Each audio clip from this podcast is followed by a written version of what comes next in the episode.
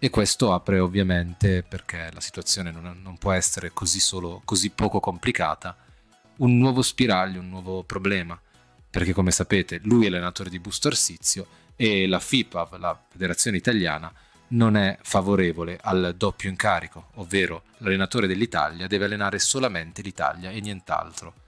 Una cosa che non ci metteremo qui a discutere, non, la nostra opinione sul doppio incarico non è importante in questo momento, magari ne parleremo più in là parlando delle nazionali.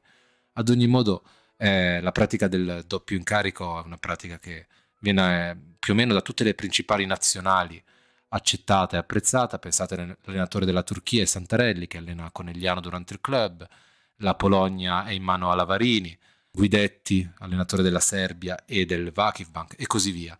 Per allenare l'Italia invece c'era il requisito che non si allenasse contemporaneamente una squadra di club.